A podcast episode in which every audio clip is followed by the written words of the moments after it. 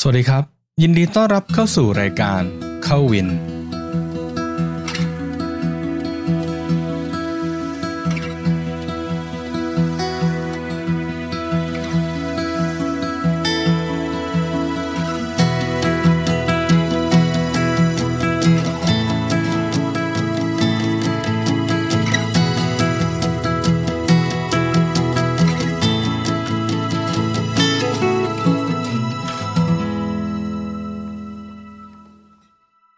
ครับก็สวัสดีท่านผู้ฟังทุกท่านนะวันนี้ก็เป็น Q&A นะครับผมจริงๆก็ออกอากาศไลฟ์ไปทางFacebook ไปเมื่อโอ้ย ไม่อยากบอกเลยนะครับก็ปีกว่าแล้วนะครับตั้งแต่ปี2020นะครับแต่ว่าก็เป็นอย่างถ้าเป็นแฟนรายการนะครับก็น่าจะพอทราบนะครับว่าเราพยายามที่จะเอาทุกคอนเทนต์นะครับผมที่เราปล่อยไม่ว่าจะเป็นทางไหนก็ตามมาเก็บไว้ทางช่องทางเสียงนะครับผมเพื่อที่ว่าไม่ใช่ทุกคนที่จะดูวิดีโอนะบางคนสะดวกที่จะฟังทางเสียงมากกว่าแล้วก็จริงๆแล้วว่ามันจะเป็นเอพิโซดควรจะเป็นเอพิโซดสุดท้ายในซีซั่นนั้นนะครับจริงๆก็ใบแปะก็ทำไปแล้วนะว่ามันจะเป็นเอพิโซดที่เท่าไหร่แต่เพียงแต่ว่าไม่ได้เอามาทำเป็น EP นี้นะครับก็เลยโอเคเราย้อนดึงขึ้นมาใหม่ที่บอกว่าคอนเทนต์ที่ยังเหลืออยู่ก็จะพยายามปล่อยออกให้หมดแม้ว่าอาจจะเป็นคอนเทนต์เก่าไปนิดนึงนะครับผมแต่ว่าเชื่อว่าในพอเราปล่อยทั้งหมดเราก็คิดว่าโค้ชเหลียงก็น่าจะพอที่จะกลับมาทำ Q&A กันได้นะครับเดี๋ยวก็ลองดูว่าสภาพสถานการณ์ในต่อจากนี้จะเป็นยังไงเนื่องจากโค้ชเหลียงก็มีลูกคนที่สองนะครับช่วงที่ผ่านมาก็ค่อนข้างที่จะยุ่งนะครับแต่ว่าก็เป็นผมกับหมอแป๊บที่จะพูดเรื่องแอปซะตอนนี้นะครับเรื่องของความรู้เช่นกันแล้วก็พยายามเอาคอนเทนต์ที่ผมไปทำกับที่อื่นๆมาด้วยนะครับแล้วก็เดี๋ยวลองดูว่ารูปแบบของเมื่อคอนเทนต์ตรงนี้หมดไปแล้วจะเป็นยังไงซึ่งอย่างที่บอกก็น่าจะเป็นสักช่วงมีนาหรือสงกรานต์นะครับซึ่งก็เดี๋ยวว่ากันอีกทีนะครับสำหรับQ&A ครั้งที่20ครับเราก็ใบแปะก็อาจจะพูดถึงเรื่องของแบบเรามาพบกันทุกวันเสาร์นะครับแต่ว่าก็ณตอนนั้นก็เดี๋ยวคงจะพยายามเอาออกไปนะครับให้มันอัปเดตตรงนี้นะครับแล้วก็มี3คำถามที่น่าสนใจนะครับเรื่องของการโคชชิ่งนะครับแล้วก็มีเรื่องของการขอแบบลองแพทย์แล้วก็ถ้าเราจะฝึกวิ่งยังไงเพื่อให้มันเหมาะกับกีฬาอื่นนะครับผมก็ก่อนที่ไปฟังเข้ารายการ Q&A นะครับก็ผมเชื่อว่าทุกคนมาอยู่ตรงนี้น่าจะได้รับคำแนะนำจากใครมาหรือว่าอาจจะหลงเซิร์ชมานะครับผมเพราะฉะนั้นก่อนที่จะเข้าสู่รายการเนี่ยก็จะรบกวนนิดนึงนะครับให้เข้าไปกดไลค์subscribe นะครับทั้งใน Facebook หรือ YouTube ไม่ว่าท่านใดก็ตามที่ติดตามช่องทางไหนนะหรือว่าถ้าเป็นใครฟังอยู่ก็ใน Spotify หรือ Apple Podcast นะครับรบกวนเข้าไปsubscribe ถ้าเป็น Apple Podcast ก็รบกวนให้5ดาวแล้วก็เขียนรีวิวหน่อยละกันนะครับอย่างที่บอกว่ารายการเราไม่ได้มีสปอนเซอร์นะไม่ได้ขายของอะไรไม่ได้มีใครสินค้าใดมาเป็นสปอนเซอร์ให้เรานะครับรวมถึงตัววิดีโอเองหรือว่าตัวคลิปเองนะครับก็ไม่ได้มียอดวิวถึงขนาดที่จะดึงสร้างเงินรายได้จาก YouTube นะครับแต่สิ่งที่เป็นเป้าหมายของพวกเรานะครับในการที่จะทุกคนจะไลค์หรือแชร์หรือจะ Subscribe เนี่ยคือการที่คอนเทนต์ของเราจะถูกเซิร์ชและขึ้นมาได้ง่ายขึ้นผมเชื่อว่าทุกคนมีคำถามเวลาออกกำลังกายไม่ว่าจะนานขนาดไหนแล้วอย่างปัจจุบันผมเป็นโค้ชผมก็มีคำถามของผมอยู่เหมือนกันแล้วผมก็ต้องหาคำตอบกับมันให้ได้นะครับสิ่งหนึ่งก็คือเมื่อเพื่อนๆหลายๆคนนะครับกดไลค์หรือ Subscribe เนี่ยมันทำให้คอนเทนต์เราเนี่ยขึ้นมาได้ง่ายขึ้นเป็นการทำเพื่อคนอื่นทำเพื่อให้คนอื่นที่หาคำตอบในสิ่งที่เราหาเหมือนกันเนี่ยได้เจอคำถามนั้นง่ายขึ้นนะครับผมถ้ารบกวนทุกคนด้วยนะครับถ้าคิดว่าสิ่งนี้มันเป็นประโยชน์นะครับแต่ว่าถ้ายังไม่เป็นประโยชน์ก็ไม่เป็นไรนะครับเรายังมีคอนเทนต์อื่นๆเมื่อจบเอพิโซดนี้ที่ทุกคนฟังแล้วอาจจะเปลี่ยนใจก็ได้หรือว่าถ้ายังก็ลองกลับไปย้อนฟังอีก80กว่าเอพิโซดนะครับหรือว่าบทความอีกเยอะเลยนะครับในเพจของเรานะครับก็ลองเข้าไปติดตามย้อนหลังดูแล้วผมเชื่อว่าวันหนึ่งเราจะเปลี่ยน แนวคิดของท่านได้นะครับก็เพื่อไม่ให้การเสียเวลาก็เชิญฟัง Q&A ครั้งที่20นะครับซึ่งมีผมหมอแป๊บแล้วก็โค้ชเรียงมาพูดคุยกันได้เลยครับผม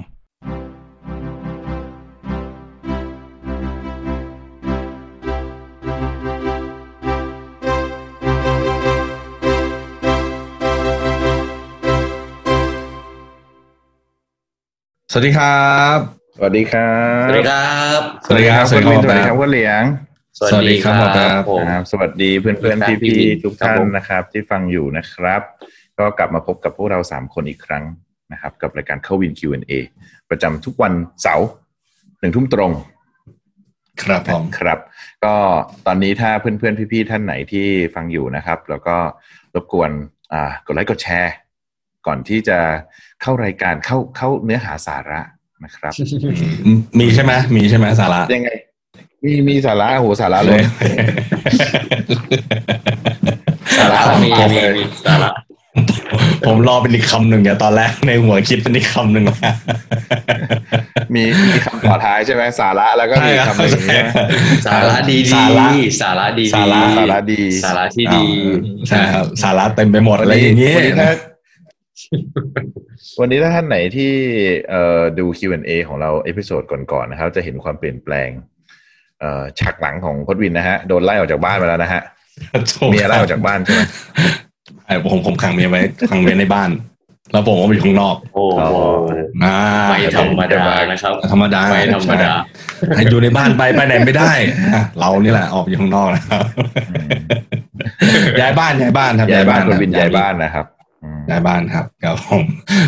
แผ่นดินที่เคยอยู่เขาไม่ให้อยู่ครับต้องไปหาที่อยู่ใหม่ครับอยู่กลางทะเลทรายแทนใช่ครับมันสดครับอยู่เขาอยู่กัน50ปีเจอ2เฮอริเคนนี่ผมอยู่5ปีเจอไป6เฮอริเคนแล้วครับ ถึงขนาดเราบอกว่าให้ย้ายรัฐเถอะครับโค้ชนี่ก็เพิ่งเจอเฮอริเคนไปอีกอันนึงใช่ไหมโค้ชใช่ครับโอ้โหลุ้นเพราะว่าลอร่าครับถ้าเพื่อนบ้านผมเพื่อนที่ทำงานนี่บ้านหายไปเลยเพราะว่ามันแรงมากมันต่อกันหน้า2ลูกมันก็เลยค่อนข้างที่จะหนักโชคดีครับไม่โดนครับเขาที่ใหม่จะเจออะไรไหมอะไรครับเจอไม่ค่อยมีอะไรที่นี่ก็จะเป็นควันไฟเฉยๆควันแล้วก็พายุแล้วก็ร้อนครับไม่เท่าไหร่ประมาณเกือบ50องศาอะไรนะครับ50องศานะเยี่ยมมาก50องศาโอ้120ร้อนเลยนะแต่ว่าเหงื่อไม่ออกไงมันระเหยและระเหิดไปเลยแห้งใช่เหงื่อไม่ออกกันระเหิดไปเลยครับครับมาก่อนนะวันนี้เดี๋ยวคนฟังจะปิดครับโอเคก็วันนี้ที่เราก่อนจะเข้าเนื้อหาสาระนะครับวันนี้เรามีก็3คำถามตามเดิม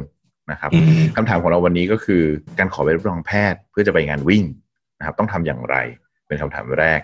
ต่อมาก็คือการซ้อมเพื่อที่จะปรับจุดอ่อนเราต้องทำอย่างไรบ้างนะครับการซ้อมวิ่งเพื่อปรับจุดอ่อนแล้วก็อีกคำถามสุดท้ายก็คือเราจะซ้อมวิ่งอย่างไรให้เวลาที่เราไปเตะบอลแล้วเฮ้ยเราไม่เหนื่อยอ่ะตอนนี้คือแบบวิ่งอ่ะไม่เหนื่อยแต่พอไปเล่นกีฬาประเภททีมอย่างเงี้ยไปเตะบอลเนี้ยมันเหนื่อยอ่ะเวลาวิ่งสปรินต์เนี่ยทำยังไงนะครับเราก็มาเข้าคำถามแรกกันเลยไหมผมตอบไม่เลยก็ได้คำถามแรกอ่ะครับผมอยากขอไปรอบแพทย์ก็ไปพบแพทย์เหรอถ้าไปพบเภสัชก็จะได้ใบรับรองเภสัชถูกไหมใช่ไหมเยี่ยมมากโอเคเขาถามแรกนะครับข้ามโอเคเขาถามแรกไปคำถามแรกถามผมใช่ไหมเขาถามผมแล้วหรือเปล่าก็เขาถามแรกคำถามของผมผมเชื่อว่า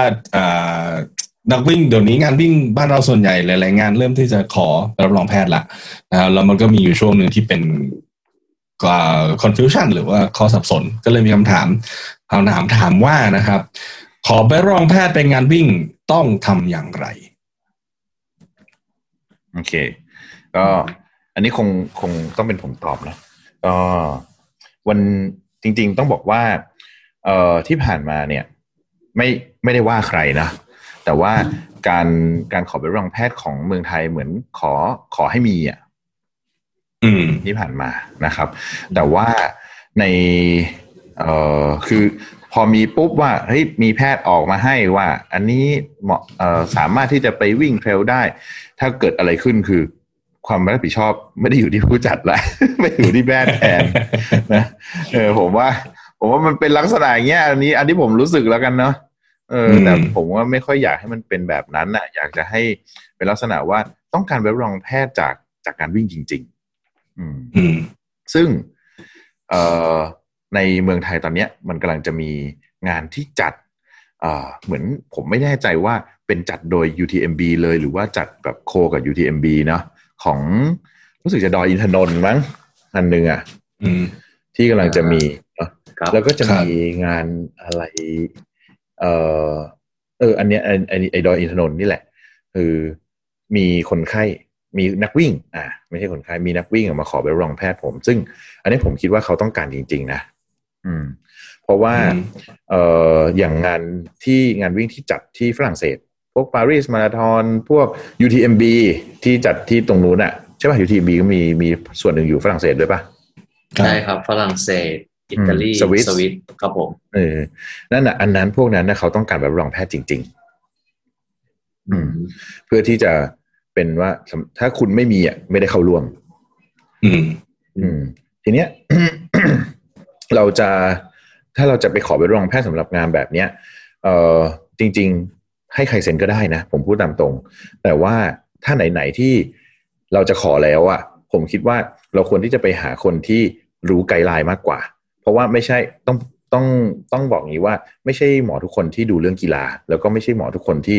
รู้ไกด์ไลน์สำหรับการออกใบรับรองแพทย์สำหรับไปร่วมงานแข่งนั้นเนี่ยอย่างตัวผมเองอย่างเงี้ยผมมาใช้ไกด์ไลน์ของ ACSM ก็คือฝั่งอเมริกันนะครับ American College of Sport Medicine ซึ่งมันก็จะมีการซักประวัติตรวจร่างกายเน้นหลักๆก็คือซักประวัติแหละถ้าซักประวัติแล้วมันไม่มีอะไรเนี่ยก็จริงๆไม่ต้องตรวจอะไรเพิ่มเติมเลยด้วยซ้ำนะครับคือเขาแยกอย่างนี้ก่อนคือเขาแยกว่านักวิ่งคนเนี้ยซ้อมสม่ำเสมอหรือเปล่าคือมันเป็นไกด์ไลน์สำหรับไม่ใช่นักวิ่งอย่างเดียวแต่เป็นคนออกกำลังกายเขาก็แยกว่าเป็นคนออกกำลังกายที่ออกสม่ำเสมออยู่แล้วหรือว่าไม่สม่ำเสมอถ้าไม่สม่ำเสมอเนี่ยเปอร์เซ็นต์ที่จะต้องตรวจเยอะแต่สำหรับนักวิ่งที่วิ่งเพื่อจะไปงานอะยังไงอะเราซ้อมค่อนข้างสม่ำเสมออยู่แล้วนะครับเนี่ยมันก็จะไปขาที่ซ้อมสม่ำเสมอทีนี้สิ่งที่เขาดูอ่ะก็คือดูว่ามันมีอาการอะไรที่น่ากังวลหรือเปล่าเช่นอาการทางโรคหัวใจใจสั่นเหนื่อยง่ายไม่ใช่ไม่ฟิตนะแน่นหน้าอกเคยหน้ามืดอะไรอย่างเงี้ยหรือว่ามีอาการต่างๆของพวกโรคไตโรคเบาหวานโรคอะไรพวกอย่างงี้นะครับคือถ้ามีแบบเนี้ยอาจต้องไปตรวจเพิ่มเติมเช่นพวกวัดคลื่นหัวใจวิ่งสายพานทำเอ็กโคอะไรพวกนี้นะครับเพราะสิ่งที่เรากลัวก็คือเรากลัวว่าจะมีปัญหาเกี่ยวกับภาวะหัวใจหยุดเต้นระหว่างวิ่งหรือระหว่างออกกำลังนะครับอันนั้นก็คือสิ่งที่เราควรจะต้องสกรีนออกไปแต่ถ้าเกิดว่าไม่ได้มีปัจจัยเสี่ยงพวกนี้หรือไม่เคยมีอาการพวกนี้มาก่อนเนี่ยผมคิดว่ามันไม่ได้จำเป็นที่จะต้องไปตรวจอะไรเพิ่มเติมเพราะว่าการตรวจเนี่ยมันก็คือเป็นคอสของตัวนักวิ่งเองการสมัครวิ่งก็เป็นส่วนหนึ่งก็เป็นคอสส่วนหนึ่งอยู่แล้วอ่ะการที่จะต้องมาตรวจบางครั้งแพงกว่าค่าสมัครวิ่งอีกนะครับซึ่งถ้าเกิดว่ามันจำเป็นจริงๆอ่ะผมแนะนำให้ตรวจแน่นอนแต่ถ้าเกิดว่ามันไม่ได้มีความจำเป็นอ่ะอาจจะไม่ได้จำเป็นที่จะต้องตรวจทุกรายประมาณนี้ตอนนี้เสริมนิดนึงถ้าถามผมคือไปหาหมอที่ดูเรื่องกีฬานั่นแหละอย่าไปซื้อแบบ50 บาทไปแล้วลองแพทย์50 บาทอะไรอย่างเงี้ยอย่าไปทำอย่างนั้นเลยเสี่ยงทุกคนเสี่ยงทั้งเราใบขับขี่ทั้งหมอคือไปให้จริงจังอ่ะก็เสริมนิดนึงตรงที่ว่าเหตุผลทำไมเลสจริงๆแล้วมัน ถ้าในต่างประเทศมันมีไม่ใช่ทุกเรสที่ต้องการเสริมตรงที่หมอพูดนะเพราะว่าในส่วนหนึ่งคือดีมานด์หรือว่าความยากของเรสมันสำคัญนะการดูแลเราก็จะเห็นว่าอย่างเมเจอร์มาราธอนที่จะเจอกันหรือแม้กระทั่งเป็นไอรอนแมนหรืองานยากๆที่เป็นงานยาวๆบางงานก็ไม่ได้ require ส่วนใหญ่ด้วยซ้ำไม่ได้ต้องการใบรับรองแพทย์ในต่างประเทศเพราะว่าหนึ่งคือเรื่องของความช่วยเหลือมันง่ายเรื่องของ supply ของ med team นะครับการดูแลของสนามมันดีนะครับเพราะฉะนั้นเกิดอะไรขึ้นมันเข้าถึงได้ง่ายแต่อย่างงาน trail UTMB อะไรเงี้ยครับคุณเกิดอะไรขึ้นนี่คือมันคือเฮลิคอปเตอร์หรือว่าคือมันต้องคุณต้องแกร่งจริงๆที่จะเข้าไปอยู่ในสนามนั้นได้นั่นคือเหตุผลที่ทำไมงานเทรลส่วนใหญ่ถึงจะต้องมีงานใบรับรองส่วนใหญ่ต้องมีใช่แล้วมันก็เลยไปตอบรับกับสิ่งที่หมอบอกว่ามันควรจะต้องเป็นการเป็นใบรับรองแพทย์ที่ผ่านการสกรีนจากคนที่รู้จริงๆเพราะว่าอย่างที่เหตุผลนะครับว่าถ้ามันเกิดอะไรขึ้นความช่วยเหลือมันเข้าถึงไม่ได้นะครับแล้วก็อีกตัวอย่างนึงอันนี้เรื่องของใบรับรองแพทย์ไม่รู้ว่าจะเกี่ยวกับคำถามไหมนะแต่มันก็มีในแง่มุมของผมเองที่ทำนักกีฬาเนี่ยครับหลายๆอย่างก็คือเวลาเราไปสกรีนนิ่งอย่างเงี้ยอย่างนักกีฬาผมที่อายุ45ขึ้นไปมาเข้าตารางเนี่ยส่วนใหญ่ผมจะให้ไปตรวจร่างกายก่อนนะครับแล้วก็ได้รับการเคลียร์ลิงหรือว่าแบบบอกว่าเฮ้ยสามารถซ้อมกีฬาได้นะครับก็จะมีปัญหาเดียวกันที่เมืองไทยก็คือก็สุขภาพแข็งแรงสมบูรณ์นะครับซึ่งมันไม่ใช่ครับโดยเฉพาะอย่างยิ่งในอย่างโค้ชในฐานะของเป็นโค้ชอย่างเงี้ยคือเรสมันเรสเดียวแต่อย่างโค้ชคือเราดูแลเขาเป็นทั้งปีอย่างเงี้ยครับเราไม่ต้องการแค่แบบสมบูรณ์เล่นกีฬาได้แต่เราต้องการที่จะดูเรื่อง deep playing condition การทำอะไรต่างๆเหล่านี้นะครับที่ผมอยากให้นักกีฬาได้ลองเข้าใจว่ามาลองแพทย์ไม่ใช่แค่สมบูรณ์ร่างกายแข็งแรงสมบูรณ์นะครับมันควรจะต้องละเอียดกันหนักกว่านั้นอีกมันจะมีใบรับรองแพทย์บางอันที่แบบใบรับรองแพทย์5โรคเขาเรียกอย่างนี้นะคือรับรองว่าคุณไม่เป็นโรคเรื้อนไม่เป็นโรคอะไรอย่างเงี้ยซึ่งแบบไม่เกี่ยวข้องอะไรเลยแต่บางคนก็แบบออกมาแบบเอาใบรับรองแพทย์อันนี้ออกมาแล้วเขียนคอมเมนต์ข้างล่างนิดนึงว่าสุขภาพแข็งแรงแล้วก็ไม่มี5โรคนี้เพราะว่าอันนี้แชร์รูปแบบนี้มันอย่างนักกีฬาผมอย่างนักกีฬาที่เนี่ยที่ไปสกรีนนะครับก็จะไปเจอนักกีฬาที่แพทย์ที่เขาดูแลกับนักกีฬาจริงๆก็จะมีสกรีนตั้งแต่หัวยันเท้าเลยนะครับมีการดูเรื่องของ flexibility มีการดูเรื่องของทุกอย่างนะครับแล้วเขาก็จะส่งรีพอร์ตไม่ส่งรีพอร์ตคือบอกว่ามีอะไรบ้างแล้วเก็บข้อประวัติถ้าต้องการผมก็ต้องได้รับคอนเซนต์จากนักกีฬาที่จะขอจากหมอหรือไม่นักกีฬาต้องเอามาให้อะไรเงี้ยครับเพราะฉะนั้น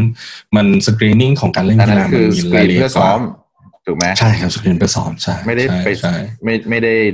สกรีนเพื่อออกไปรับรองแพทย์ไปแข่งไม่ใช่คนละกรณีกันใช่คนละกรณีแต่ว่ามันก็มีความแตกต่าง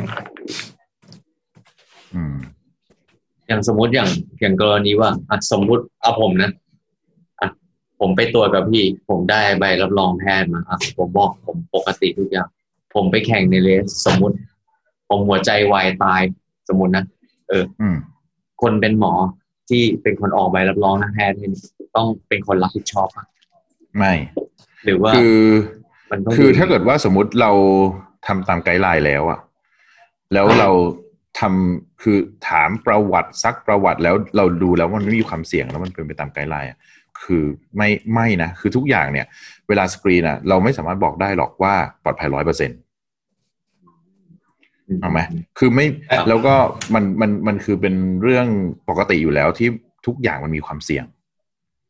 แต่ถามว่าผมอะอยากจะให้เหลียงไปเกิดปัญหาในระหว่างแข่งหรือเปล่าไม่มีทางคือผมจะไปออกช่วยๆแบบนั้นนะผมไม่ออกอยู่แล้วแต่ผมก็ต้องถามแบบเต็มที่ว่าเฮ้ยไม่มีอันนี้ไม่มีอันนั้นไม่อย่างนี้นะแต่ถึงแม้คนจะไม่เคยเป็นอะไรเลยก็ตามมันก็มีโอกาสที่จะไปแจ็คพอตอ่ะในงานวิ่งมันถูกหวยอ่ะใช้คำนี้ดีกว่าครับอันนั้นอ่ะผมต้องบอกว่ามันเป็นหน้าที่ของ race director นะหรือว่าmedical director ของแต่ละ race นะที่จะต้องเตรียมความพร้อมในการช่วยเหลือซึ่งถ้ามีความช่วยเหลือมีการเตรียมความพร้อมไม่มีใครผิดนะแต่ถ้าเกิดว่าไม่มีการเตรียมความพร้อมอันเนี้ยถึงมาดูกันว่าเฮ้ยทำไมคุณถึงไม่เตรียมใช้คำนี้นะครับก็คือ เคสมันก็คงคล้ายๆกับที่ผมเคยเจอเรื่องของโค้ชที่นักกีฬาหัวใจวายตายอย่างเงี้ยครับแล้วสิ่งที่เกิดขึ้นคำถามจากศาลหรือว่าคำถามจากส่วนใหญ่ก็คือคุณได้ทำการเตรียมพร้อมหรือว่าสกรีนนักกีฬาได้เต็มความสามารถหรือยังอันนี้คือจุดสำคัญมากกว่าเพราะว่าอย่างที่หมอบอกว่าไอ้เรื่องหัวใจวายเงี้ยมันเกิดขึ้นได้อะนะครับอุบัติเหตุมันไม่มีอะไรที่ 100%แต่สิ่งที่เราจะทำคือเราสกรีนความเสี่ยงออกนะครับอย่างยกตัวอย่างในกีฬาผมอย่างเงี้ยเรามีเรคคอร์ดทั้งหมดว่าเราพาไปหาหมอกี่ครั้งนะครับแล้วก็มีสกรีนนิ่งกี่ครั้งมีสัญญาณอะไรบ้างนะครับทุกอย่างผมมองว่าตรงนี้คือจุดสำคัญมากกว่าคือการพยายามไม่ให้นักกีฬาไปเสี่ยงถ้ามีเขาเรียกอะไรอะสิ่งที่มันชัดเจนอะว่าเขาเสี่ยงก็ไม่ให้เขาไปนะครับแต่ถ้ามันเกิดขึ้นอะแล้วมีการสกรีนนิ่งอ่ะมันไม่มีใครที่ยังรับผิดชอบเต็มอ่ะเพราะว่าถ้าทำการสกรีนอย่างถูกต้องนะครับมันก็แค่ลดความเสี่ยงที่จะเกิดขึ้นมากกว่าครับนะโอเคคิดว่าน่าจะโอเคคำถามนี้นะครับขอต่อไปคำถามที่สองเลยแล้วกันนะฮะนี่คนนี้เขาถามมาว่า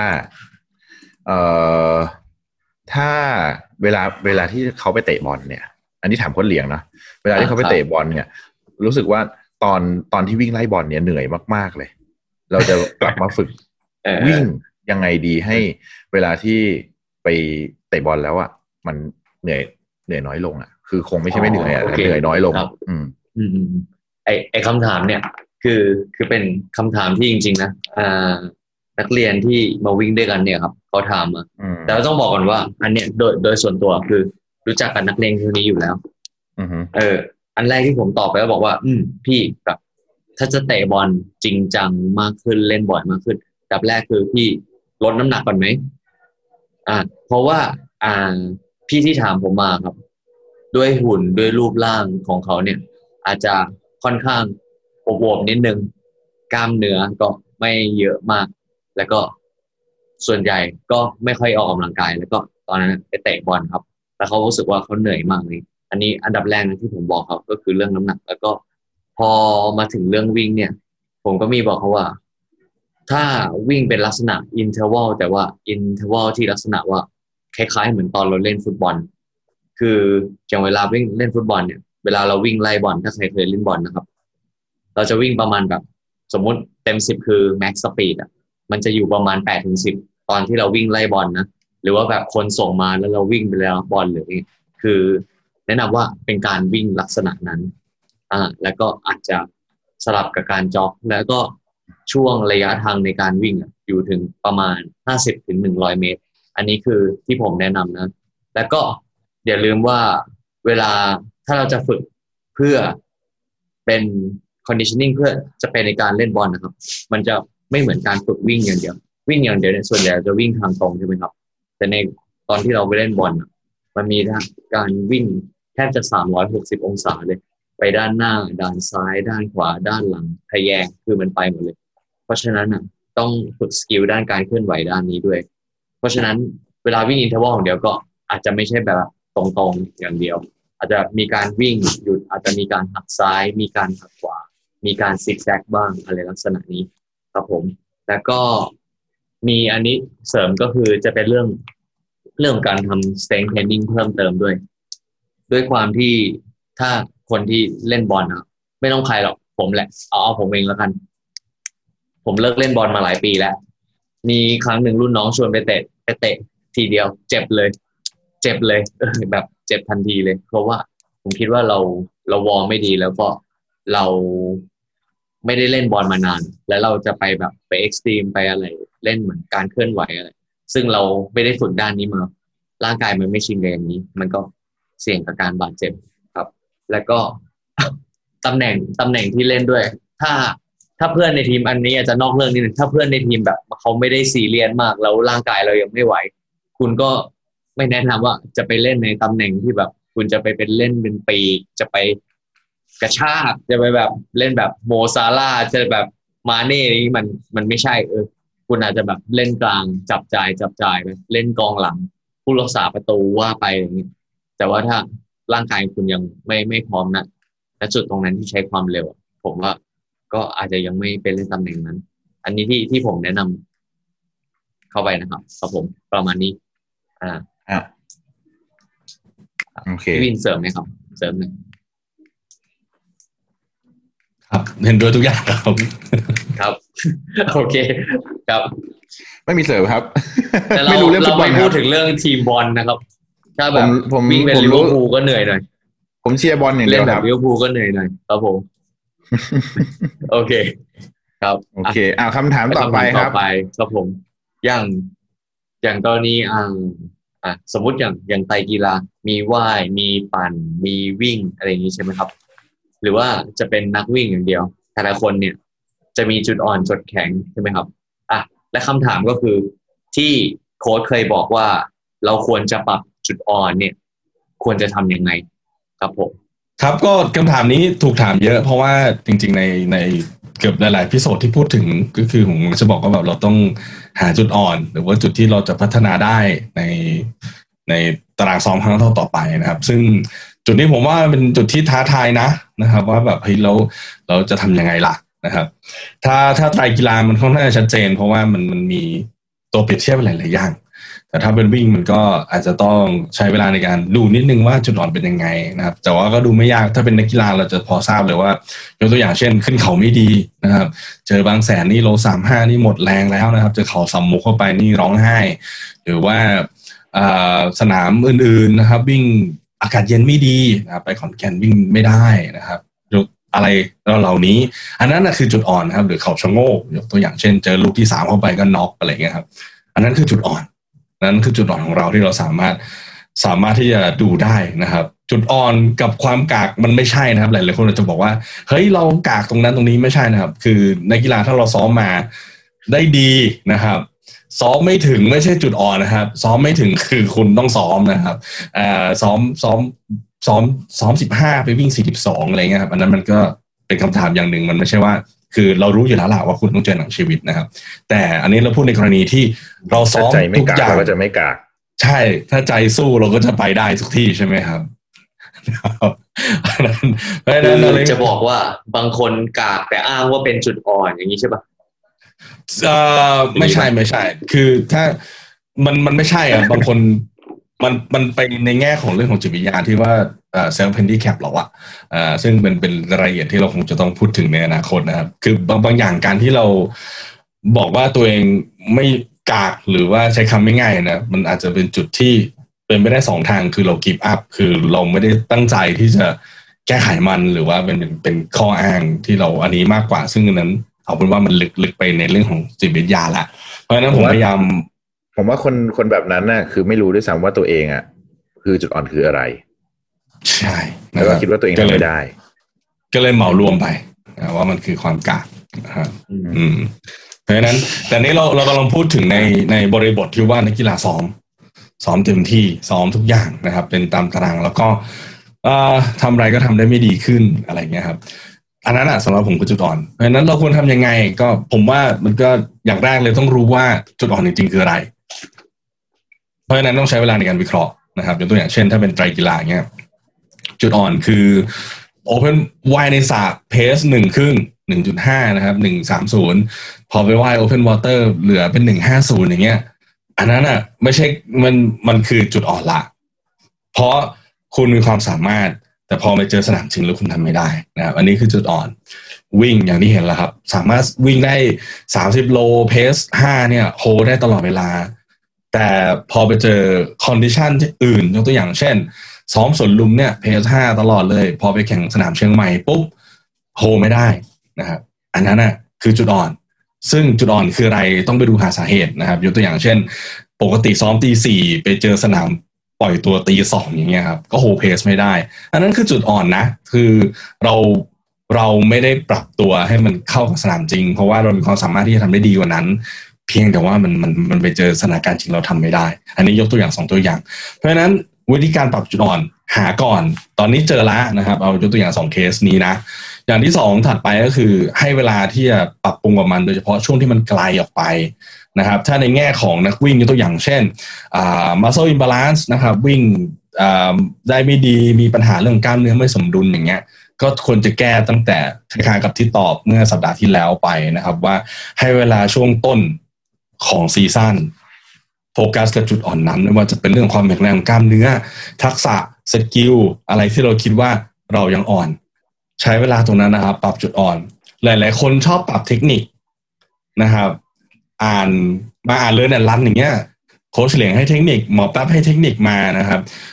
ในวันที่เราอัดนี้มีบทความนึงยังไม่ได้ชมนะครับผมชอบบทความนี้นะครับเป็นเรื่องของการเพิ่มระยะอย่างเงี้ยไปอ่านปุ๊บแล้วก็เอาไปใช้เลยอย่างเงี้ยครับไม่ได้นะครับ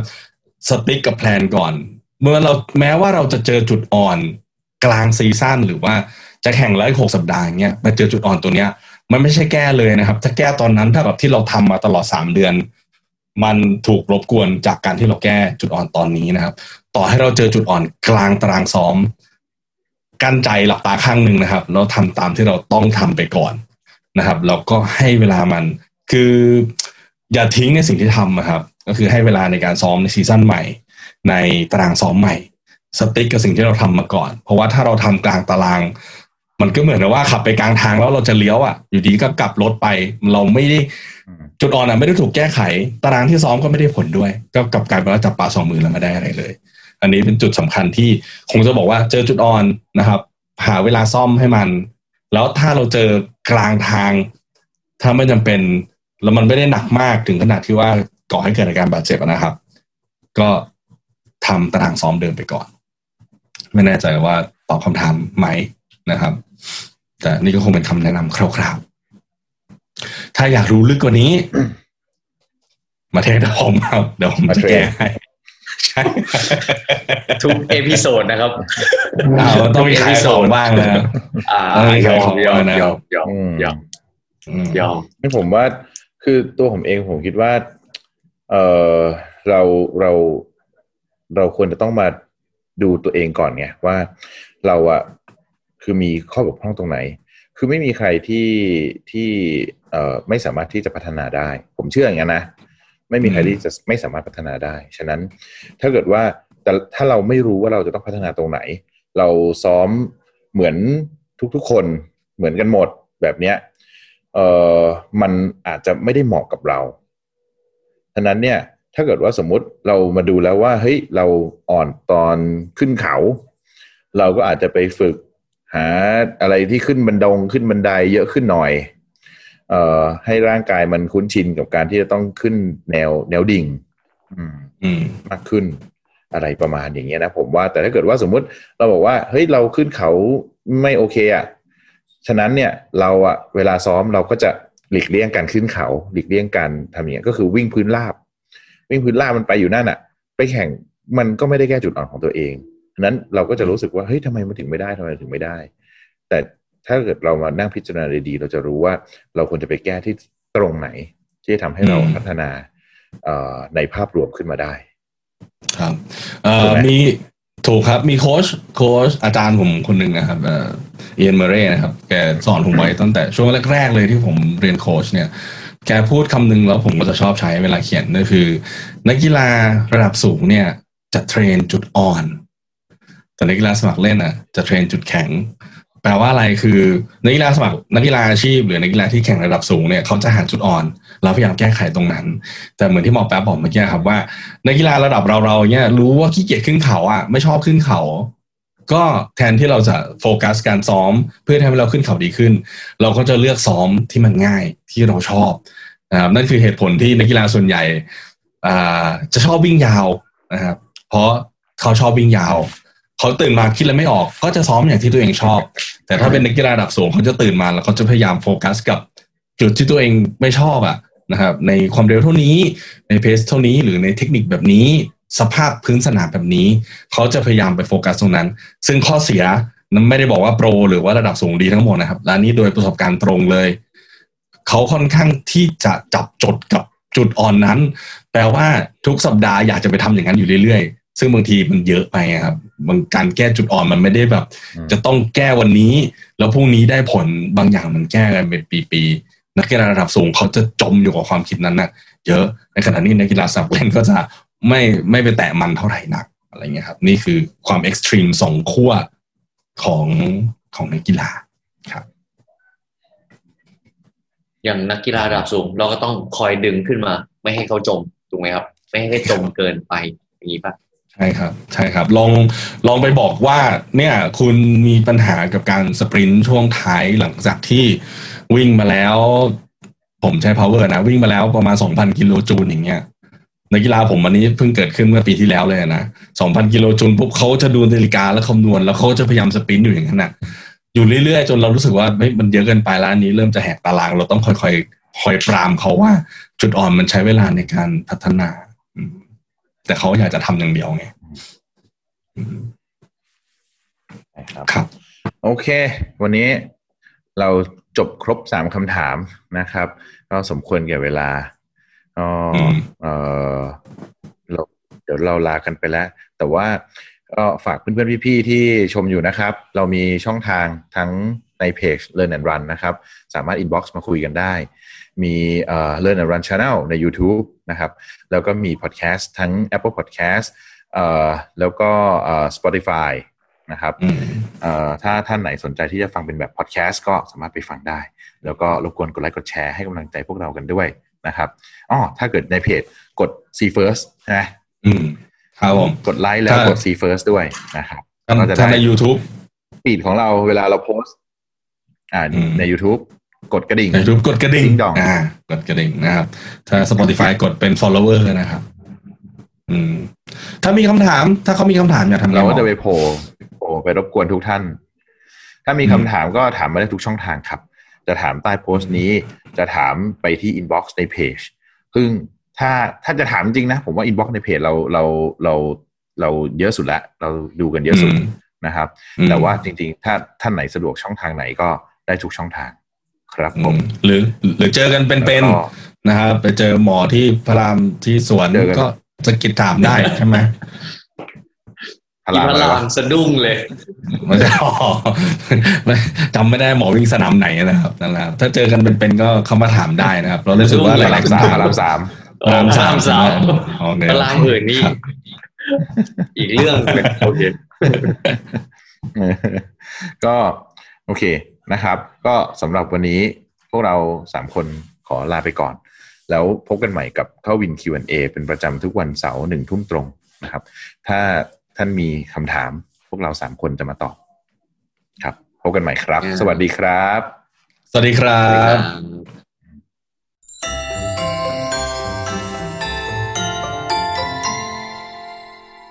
ครับก็จบไปสำหรับ Q&A ครั้งที่20นะครับจริงๆพอย้อนกลับไปฟังก็แอบคิดถึงเหมือนกันนะครับก็เดี๋ยวเคลียร์ให้หมดก่อน